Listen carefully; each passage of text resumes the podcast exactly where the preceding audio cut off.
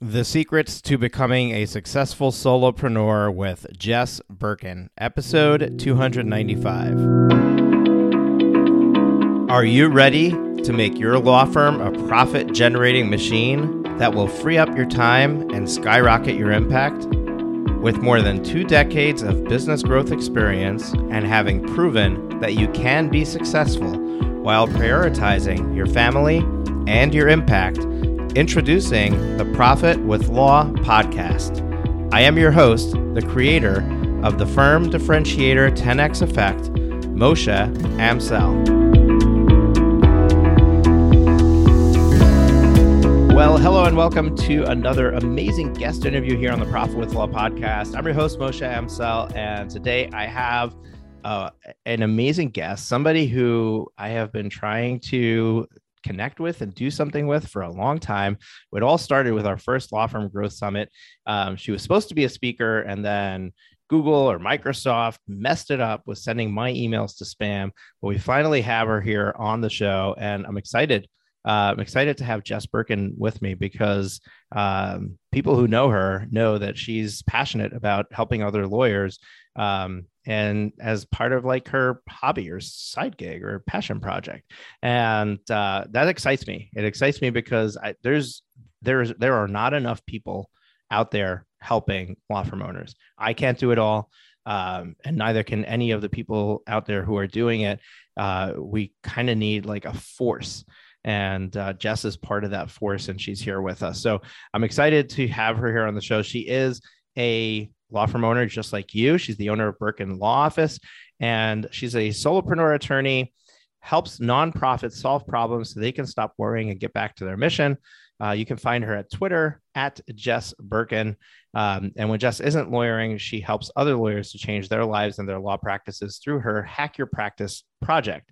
And you can join her Hack Your Practice crew at w w w dot hack your practice dot lawyer. And that U R L, as long, along with any other references or resources that we share on this episode, are going to be listed below in the show notes to this episode in your podcast player. If you don't see them there, you can go to profit with law dot com and you can find them there. All right, Jess, welcome to the show. Hey, thanks for having me. It's my absolute pleasure, and I'm really excited to dive into this conversation with you. This is one of those, uh, I'm pretty much every interview I do is kind of like unformatted, but this is one of those interviews where you're like, uh, I don't have an agenda. I don't have anything specific I want to talk about. Let's just talk. And I love those because who knows what's going to come out of that. Um, so, you know, you're, you're in Minnesota, I'm in New York, you know, anything can happen. Right? Uh, so, so let's first talk about, like, there are people listening who don't know who you are. Shocker. So can you tell us a little bit about yourself, your backstory, how you ended up doing what you're doing and Hack Your Practice and all that jazz? Yeah. Yeah. So my origin story, what is my origin story? Now I'm wearing a cape in my mind. I, so I'm one of the lawyers that like graduated right before the Great Recession.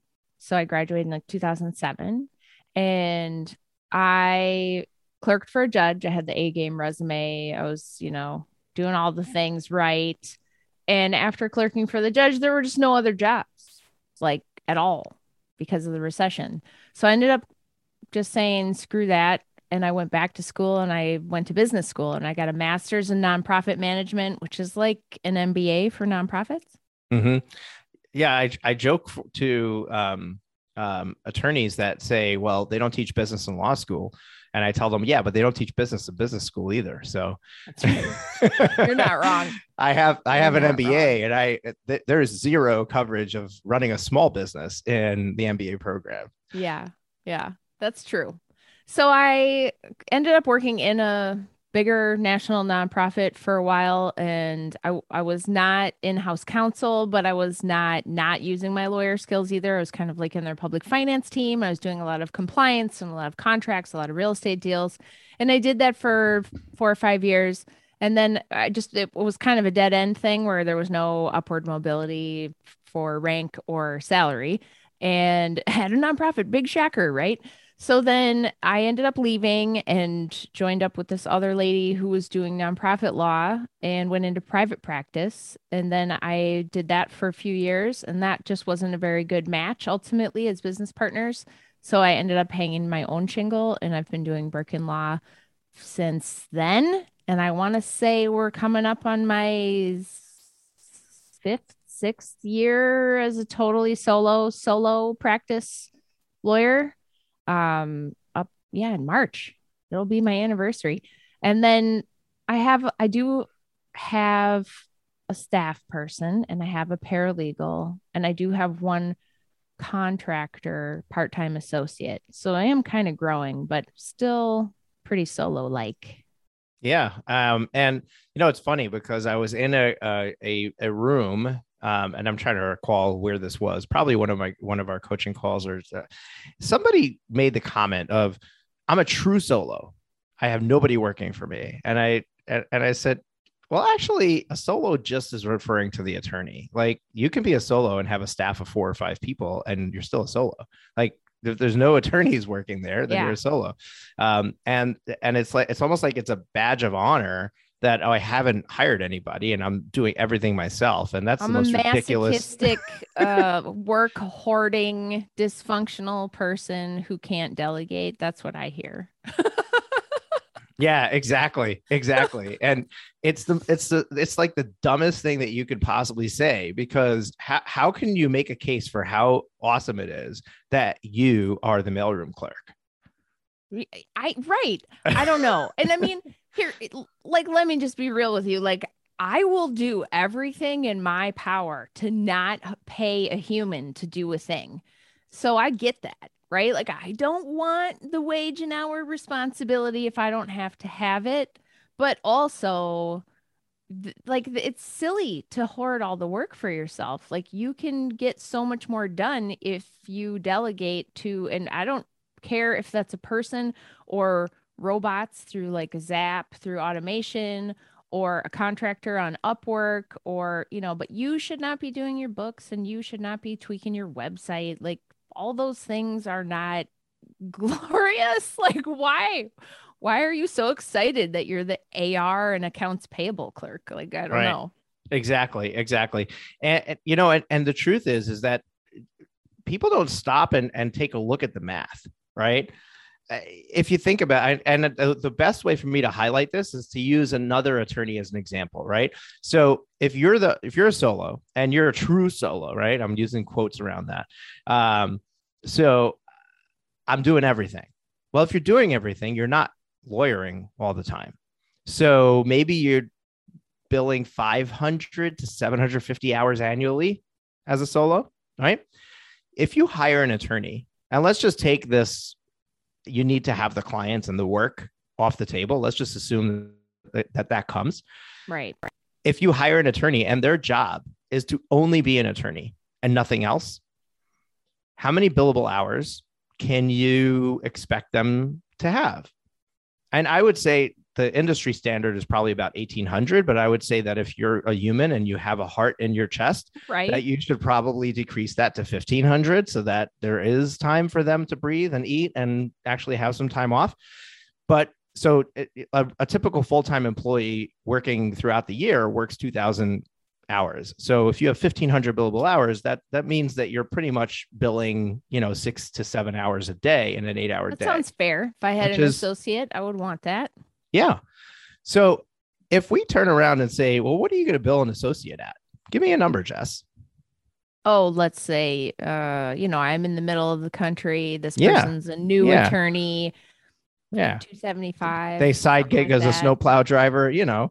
Yeah, yeah, yeah. Let's just say two fifty to make the math easy. Okay. So two fifty times fifteen hundred is three hundred seventy-five thousand dollars of annual revenue that that a full-time attorney can be bringing in to your firm.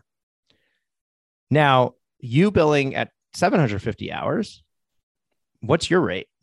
three twenty-five? It's a, it's a lot more than that. What's your rate? Uh, if well, so this is an interesting side, but I don't do hourly billing anymore. Okay. So I haven't actually set an hourly love, rate for a I long love, time. I love that. I love that. And and I actually don't like hourly billing, but I like hourly for this conversation. Yeah. Let's just say all you bought were like limited scope consultations from me for an hour. Right now, they're four hundred fifty dollars a pop on average. Okay. So, so our full-time attorney is bringing in three hundred seventy-five thousand dollars, right? And then you at seven hundred fifty hours times, what did you say? Four, four fifty. four fifty is bringing in three hundred thirty-seven thousand, right? Now, what if you could be that attorney that's doing fifteen hundred hours of billable work, right? So you have fifteen hundred times four fifty, six hundred seventy-five thousand. Well, what we've highlighted here is a few things. First, we've highlighted that if you bring on an attorney and you only bill them at two seventy-five, you're leaving a lot of money on the table. Charge them, char- bill them at four twenty-five or four fifty, and raise your raise your rate. But the other thing is, is we've demonstrated that by you owning the other functions, by you not being a full-time attorney, you've left three hundred thirty-seven thousand dollars on the table.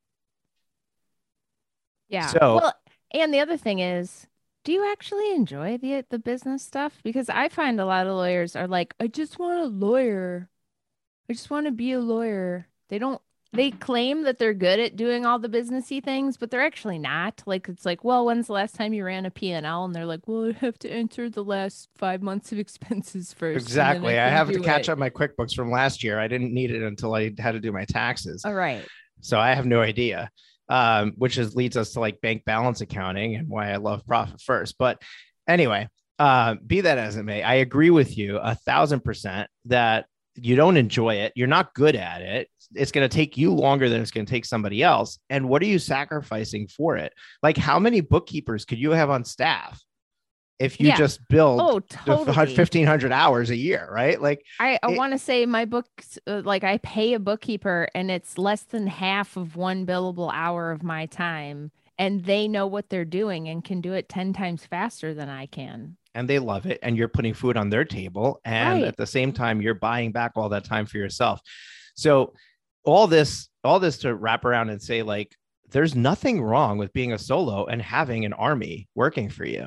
Like the art of figuring out how to being a solo is basically saying that I, I only want a single lane highway. I don't want a three lane highway. I don't want to have to upkeep a three lane highway. I want a single lane highway, but that doesn't mean that you don't have that, that, that you don't get the option of driving a Tesla instead of a Yugo.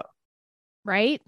Well, and I, I feel like lawyers, we get very, um, fixed in our mind about what that means. And there are lawyers who are, some of, of them are good friends of mine where they're like, I'm, I'm adding another associate and more associates and more. So I'm going to scale, scale, scale. And I'm just like, yeah, I don't care. Like, I don't, I don't care about that. I don't care about having a hundred lawyer law firm. That's not a thing I'm into, but would I like to be a dentist with like fifteen, you know, technicians? Maybe, sure. You know? And so we get like this idea that like, the the delegation has to look a certain way, and mm-hmm. it really doesn't. Like, you don't have to hire a legal secretary or a paralegal. You could just start with outsourcing your call answering to a service. Right. And the, and you're still freeing up your time to lawyer at the top of your license, right? So it's like getting yourself out of that functionally fixed brainwave that we all are on too. Cause like, people don't do the math. Like, you just did that, all that great math. And it's like, people are not doing that math. Or exactly. But that's why I'm here behind this microphone doing the math, right? Because uh, you haven't done it, right? People, not you, you, but you, the listener, the royal you, you haven't exactly you out there, the collective you, both, both in, in Minneapolis and Wisconsin and California and New York, right? So let me ask you, Jess, because I clearly have some, some strong opinions here. What are, like, if you had to pick three things that if an attorney is, I mean, let's just say that they're solo, because that's, you know, that that's your experience. That's your stomping yep. grounds right now. Right. So let's say that we're talking to a solo and they, they, they simply, they're like, I am working my ass off. and I've got nothing to show for it. Like I'm taking home a salary that's less than the guy at McDonald's. Right? Yeah. What is the key for them to unlock success? The game is you have to give me only three things for them to fix or change. Oh, what God. do you think okay. are the three things that if it like if you from all the conversations you've had with attorneys, you know that most likely these are the three things that they can fix and change, and it would significantly move the needle for them? Well, if they're solo and they have plenty, and we're assuming they have plenty of work and they're just not making enough money, then my sort of gut feeling is it comes down to poor time management. So okay. first thing I would do is say they should read some Cal Newport books, go look at Deep Work. Because my guess is your smartphone is sitting on your desk and you're checking the Facebooks and you're looking at Twitter and you're like, oh, look over there, squirrel, right? Mm-hmm. Um, when you should be focusing on the Smith file. So one is to just start to know yourself and putting some boundaries on yourself. Um, there's if you're if you sign up for my pen pals list, I send you this list of five apps that will change your your lawyer life, and one of them is this app called Freedom, and it's a stupid app, but it'll help you stop using those things that are keeping you from getting done. Can I swear on this podcast? Right. Sorry, I I don't know the rules. Um, it's my show, but I have no idea. I I I think we might have to put an E for explicit on it. I don't know. Just. I'll try not just, to do that just, again. Just do what you need to do. Don't worry about it. We'll worry about the rest on the back end. If we if we need to bleep it out, I'm sure my editor will figure that out. Fair enough. So really understanding like where you're losing your time is number one. And then I would I think number two is guarding the time that you have. And I cannot say enough good things about using online scheduling. I like Acuity. My friend Eric likes Calendly. There's like a baked in one in Microsoft Office that I think is garbage, but if you want to use it, go ahead. There, the point is there's lots of these solutions out there, and you can protect your time and really make sure that you have the space needed to bill the hours and you're not being constantly interrupted by a client call or somebody walking into your office or whatever, right? And then the other thing, third thing would be, um, call answering and just delegating that away immediately. And there's always somebody in the room who's like, well, I just don't get very many calls and I just can't justify the expense.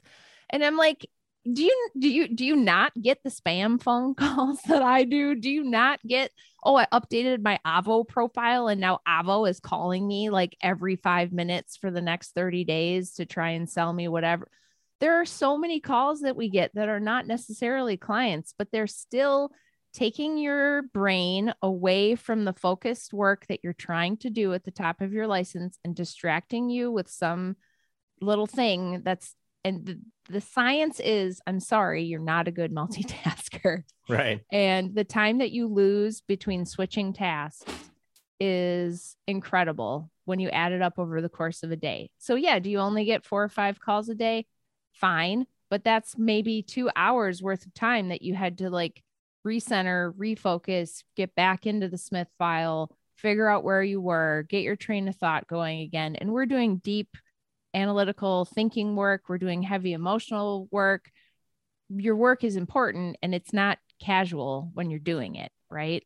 So those would be my three things. Hang on. So first of all, you cheated because that's one thing. Because time management is one thing. So we're going to still get, we're going to still get, we're going to oh, still get two more, more, we're going to still get two more things from you. But before that, let me quickly plug Smith A I. There are answering service of choice. Go to profitwithlaw.com forward slash Smith AI. Um, we love Maddie Martin, who's here all the time and all the different things that we do. She's the one who connected you and I. Um, yeah, I cannot so say you... enough good things about Smith. I've been with them for like forever and it's amazing. Yeah. And I don't have a huge call volume, but right. like just getting, but that... that's not the point, right? That's not yeah. the point. And, and you may, you, you know, you said it best, right? Uh, the one thing that I would add to everything you shared is that you're, when you are done with the interruptions, How are you, how are you clocking your time for that client? And I know that you are not billing hourly, but most of the law firms out there are, and we can talk about getting away from hourly billing, but um, you're, you're, you're clocking, you're, you're, you have, you're on the clock for your client. So who's paying for the phone call you just took? Are you keeping the clock running? No, that wouldn't be ethical, right? You're stopping the clock. So now you're stopping the clock, starting the clock. How good are you at that? Most people are not good at it. So what no. they do is, is they'll do two hours of work on a client and they will have taken four calls in between. And then they're sitting there saying, hmm, I didn't really work two hours because I took those four calls. So I think I need to shave a half hour off. So you're estimating, and you're always estimating in a way that's against you and not against your client, because you don't feel right, you know, giving, you know, giving them the short end of the stick. So totally. Who's getting the short end of the stick? You are. So, and, and then who, what about the, that context switching? Who's paying for that? And that, you know, so it all becomes this very muddy situation where it's like, that's part of the problem of why you can't bill for the services that you're doing, because you feel like, oh, this shouldn't have taken me this long. Yeah, it shouldn't have taken you that long because you got interrupted seventeen times. And you're right, your client shouldn't be paying for that. But that's why in Clio's legal trends report, they're constantly highlighting how drastically different the actual amount you collect is from the actual amount of hours that you work. Oh, yeah. I mean, I was just about to say, and we've all been there on invoicing day where you see your time tickets all added up and then you think, holy, like, I cannot send this bill to the client. I didn't really take all that time, did I? That's insane. And then you write it off. Right. And then, and, and then you're not charging for twenty-five right. an hour. You're now charging two seventy-five an hour because you wrote off all that time. Um, so to, to, to put time management into a, a quick bubble, well, what you said was remove distractions, uh, create a, a, a system or a framework around your time. You called it calendaring, but I think that it's basically creating time blocks where now I'm doing lawyer work. Now I'm answering emails. Now I'm doing, you know, and put that on your calendar so that people aren't scheduling times with you in between um, when you're supposed to be doing those things. And the last thing is starting to delegate some of the work. And the first thing to delegate is the thing that's the most intrusive, which checks the two boxes we just said, which is to have that phone call answered by someone else. So yes. Time management check, that is the number one thing that you think that a solo attorney who's struggling to see profit from their business should be focusing on to uh, to change the script and to start to reverse the trend and get things to work in their favor. What's the second thing? Oh, I like how you turn my three things into one thing. You're you're a terrible person, Moshe. Um, okay. I think the second thing is just to keep, um, I don't want to say delegating because I, I want to say automating, but I'm afraid of scaring people. Because once I start talking about automating, a certain amount of lawyers listening to this, just their eyes roll back in their head and they're like, oh, I don't know. I don't know how that works. But you there can I, can I interrupt that, you? For, can I interrupt you for one second? Yes. Okay. Because there are going to be people who say, I don't know. I don't know how that works. And I think that this is a very good place to talk about who, not how, right? When you're, when you, when, when you hear Jess say automation and your mind goes to, I don't know how that works, or I'm not good with technology, or I can't figure that out. You immediately jump the most important thing in business. And that is, you don't need to know how it works. You shouldn't know how it works. You should not go and figure it out. What you should do is you should go to Google and find somebody who does know how it works, who could figure it out, and you should pay them to figure it out for you. Yes. Amen. Now Amen talk about automation. Okay. So there are things that you do that are annoying, that you don't like, or that just suck up little minutes of your day, right? So you...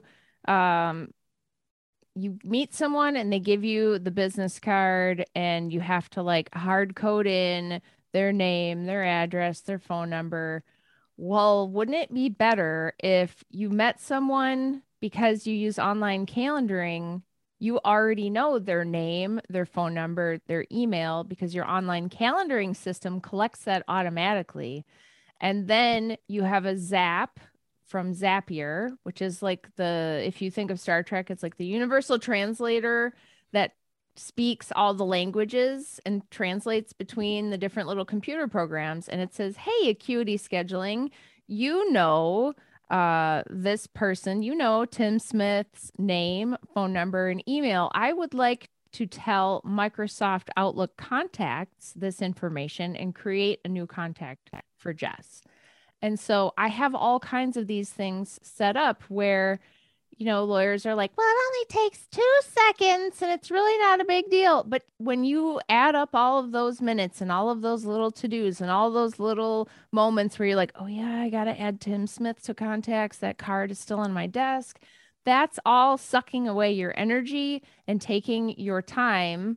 Um, so automating all of the things like that, that you can frees up more of your time to be billable, which is what you need when you're running a small shop. And I don't care if you're a solo or like a five lawyer firm, that totally applies to everybody yeah, in your office. Absolutely. And, and automation can be as simple as contact entry and then transference between systems so that you're not doing double and triple and quadruple data entry for the same information.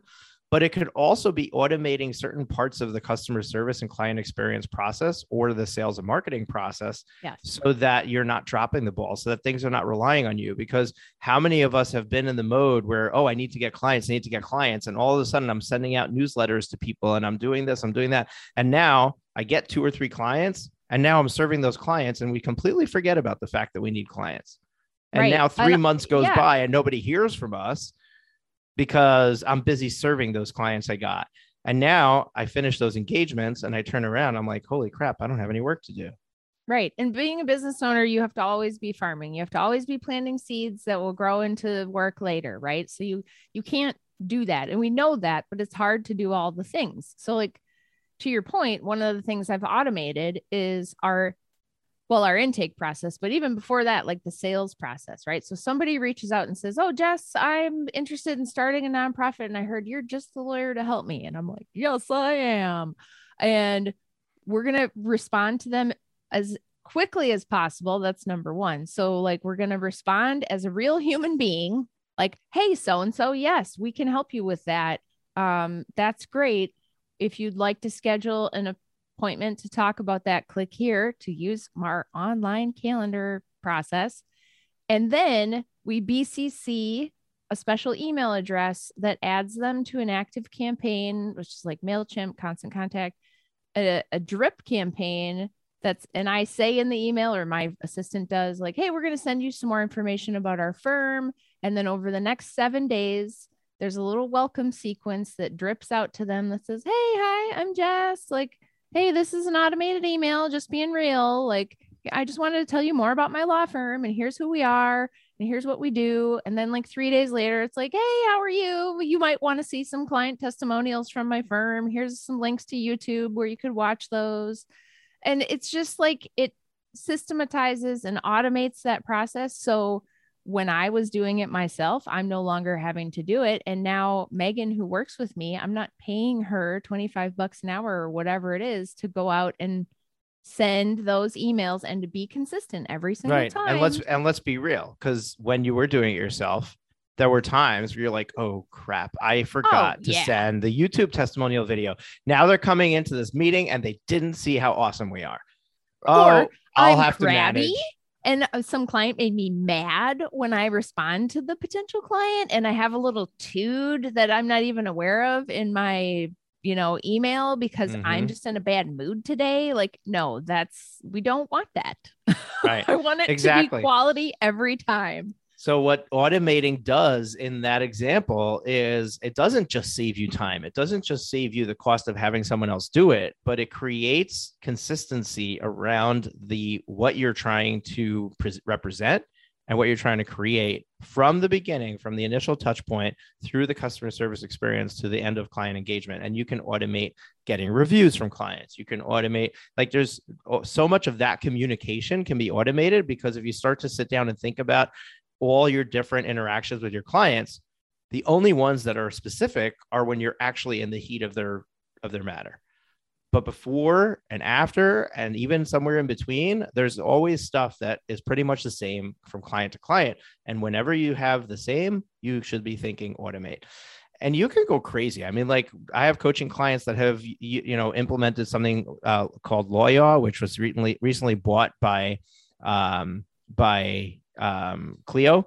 And Loya is a document automation platform where it takes time to get this right, but you can build in logic and you can have them fill in the information so that you can literally churn out completed legal documents that you would have spent hours to draft and have them input the information, and it spits out a completed legal document that now all you need to do is spend thirty minutes to an hour reviewing. And if you're a flat fee practice, if you're doing a subscription model, if you're doing any of those things where you're not billing hourly, you now can charge what you would have been able to charge before, which is eighteen hundred, two thousand, twenty-five hundred for that document, and you spent an hour on it.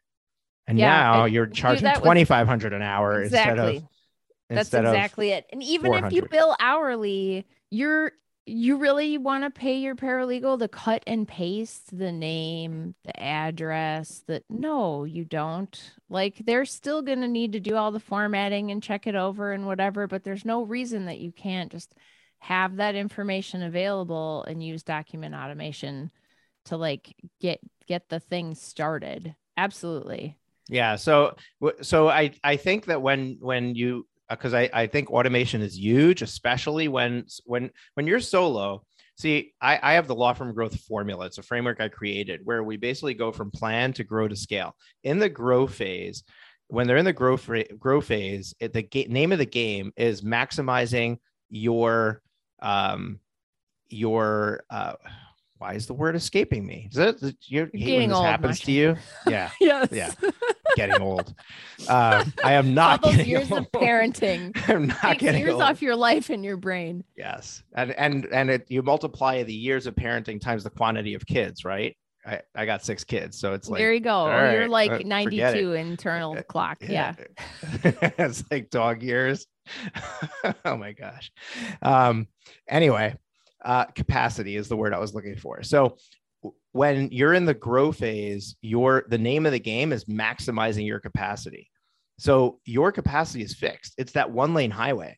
So how do we push more through that one lane highway? Well, we do it by getting a faster vehicle. You can't fit more vehicles there, but you can get a faster vehicle. And how, so what it's you, you are the vehicle, right? So how do you make yourself faster or be able to perform more? It's by getting as much of what you're doing off your plate, which includes even the legal work. And yeah. sometimes it's handing it off to a paralegal, to an assistant. But if you if you look at technology first and you look at automation first, so I have a, a methodology, the D A D methodology, which I got from my coach, which I teach to my clients, which is delete, automate, delegate. Every time that you're looking at a task, you should be saying, do we even need to be doing this? And if we don't need to be doing this, let's get rid of it. Let's stop doing it. And, or is there something else that we could do that would eliminate it, right? So maybe we have to be doing it in the current form, but if we did it a different way, we wouldn't have to be doing it anymore. And then we should be looking and saying, can we automate this process? Now, not everything should be automated. If it's going to cost you more to automate than it would cost you to do it manually for the next fifteen years, then it probably shouldn't be automated. But th- we are so far advanced with our technology today and our capabilities that so much of what we're doing could be automated. We simply just need to, to understand that it could be. And then the rest is, I mean, literally hire a teenager on your street and say, here, I'll pay you twenty-five dollars an hour, come in here and figure out how to automate this stuff for me. And they and will figure it out for you. It's not a fifty thousand dollars project. I mean, like people listen to me talk sometimes and they're like, I can't do all those things you mentioned. It's like, just, you don't have to do all of the things. You just can start with one.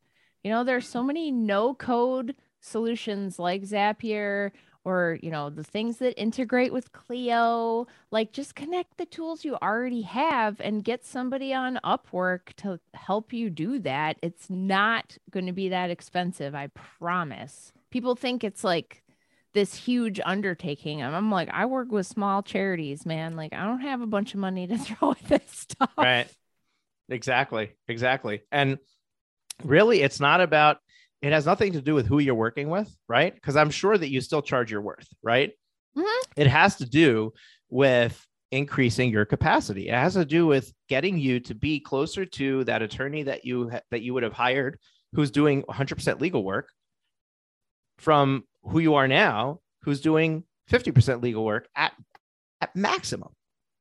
Many, many solos that we're talking to are not even hitting seven hundred fifty hours of productive well, right. legal work. If the, if the point right? is increase your time spent getting billable, then you got to get rid of some of this other stuff. You just have to. There's only yep. so many, time is our most precious resource. There's only so many hours in a day. Absolutely. Okay, awesome. So we've got two in the bag. What it, what is number three for you? Well, number three, I just teed up with my last comment, and it's having boundaries. Because here's the thing. I think we as small firm business owners or solos tend to like kill ourselves and be on twenty-four seven, and you're like answering the client's email at ten p.m. and you're on the weekend, you're at the, the Timmy's T-ball game, and you're, t- you know, chatting with the client when you should be watching the T-ball. And the problem there is you're getting more and more burned out, and you cannot do your best work. You can't actually be that productive. If you're a parent, you know, you're telling your, your middle schooler, your high schooler, it's more important to get a good night's sleep before the exam, right? Mm-hmm.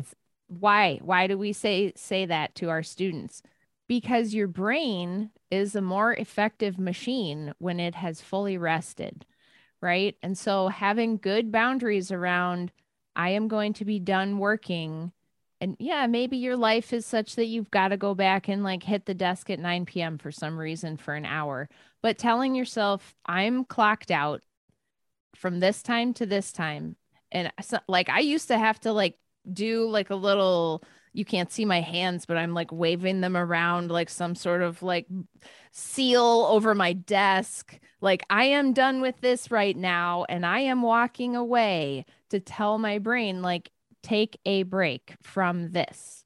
And then setting those boundaries with clients so that they understand that they that you are not their slave that is going to like respond twenty-four seven to every little thing all the time, and teaching the clients what your reasonable boundaries are will do so much for your productivity, because you will hit the desk every day having the time to manage things, having automated away a bunch of stuff, and knowing like I took time for myself or for my family. I'd had fun. I like did something other than be at the beck and call, and you won't be as burned out. And that just, it does so much for your ability to concentrate and like bill time and be a lawyer. Absolutely. I, I agree with you a thousand percent. I think that um, the more that you get good at boundaries, the more productive you get. It almost goes hand in hand with the first thing that you shared. Um, because when you don't, like when you think, oh, I have all this time later that I can get to it, you're going to punt everything to later. So now you're busy from seven p.m. to midnight because you allowed that to happen. But if you said, no, my end, end of day is at four thirty, like I got to get this done between now and four thirty, you're going to just get down and do it. And it's going to just make you more productive. And so it's going to, they go hand in hand with each other. And I love these things that you shared. And I know we're almost out of time. I'm going to share one bonus from me because um, I gave you three. So I'm going to, I'm going to take one. And that is how you price your services. I know that we touched on it as, as something that, oh, well, maybe we'll get to talk about this, but whether you're billing hourly or whether you're you're looking at some alternative fee arrangement, um, and even if you're if you're contingency, you always want to be looking at what is the average client value um, that I have for my for my clients. So if you're billing hourly, and you know your average engagement is four hours, and you're charging three hundred bucks an hour, so your average client value is twelve hundred bucks. You, the name of the game is how do I get my average client value to increase? How do I get somebody who's currently paying me twelve hundred dollars to pay me fifteen hundred dollars, two thousand dollars, twenty-five hundred dollars? And if you start to look at that, if you start to look at that number and say, I can move the needle on this, I can make this work, um, you can double your revenue by doubling doubling your average client value.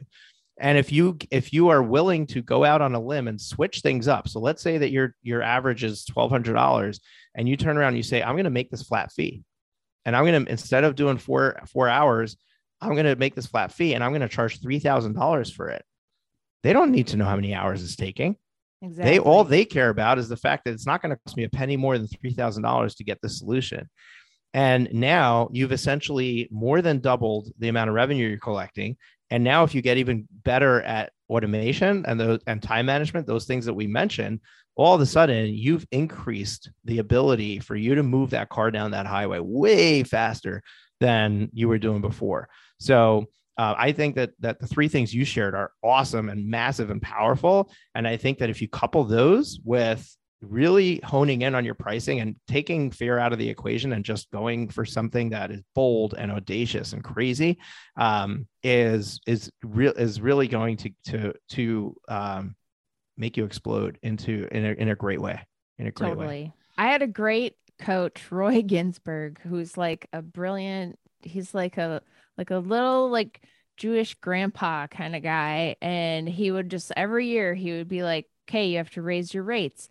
And every time I raised my rates when I was hourly, I would have to practice saying it out loud in the mirror, right? Because you're just like, my rate is, you know, like, oh my God, I can't believe I'm saying that to you.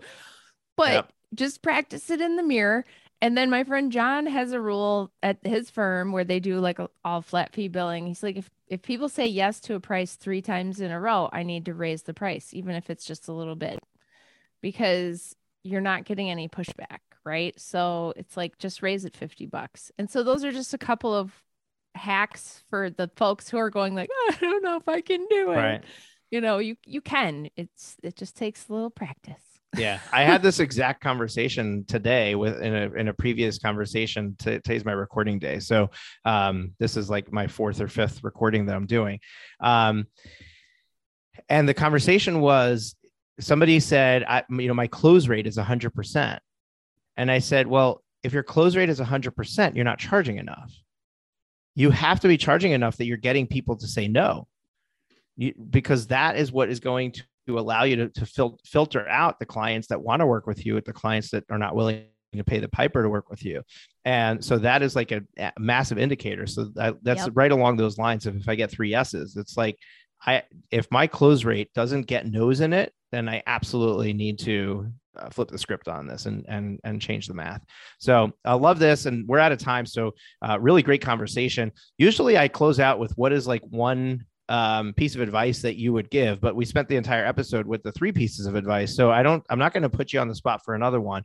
What I would like to do is give you an opportunity to share how somebody can, you know, get in touch with you, follow up with you, maybe get, you know, get, join your community. Um, I think we gave the U R L at the beginning, but I'll just let you pitch it as well. Um, and I really appreciate you being here today. Yeah. Thanks for having me. If you want to uh, be pen pals with me, you can find me at hack your practice dot lawyer. And my whole kind of thing is, you know, I'm not selling anything. I'm just sort of going first. And so I decided, well, if I'm going to live out there on the edge of like doing all the things, I might as well share my journey with other lawyers. So it's kind of like, if you are feeling nervous but excited and you want to grow your firm, one way to feel like you're not doing it all alone is to be pen pals with me. So awesome. Come on over. Awesome. Love it. Love it. So go to hack your practice dot lawyer. We're going to link that up in the show notes. Folks, if you enjoyed this episode, we bring awesome guests just like Jess to this podcast on the regular every Thursday. Uh, so just hit that subscribe button. Make sure that you're getting notified when we release new episodes. We're here twice a week, every Tuesday and Thursday. Tuesday, it's just me, yours truly, right behind the microphone, sharing whatever's on my mind. Sometimes it might actually be valuable. And then on Thursdays, we have amazing guests that come on, and those are valuable every single time. Jess, really appreciate you being here today. Folks, we'll catch you on Tuesday. Take care. Enjoy. Have a wonderful day. Thank you for tuning into the Profit with Law podcast. Your feedback is extremely valuable to us, as well as helping us reach more people with this valuable content. Please leave us a rating and review in your favorite podcast directory. Join us again next time when we are back with even more strategies to profit with law.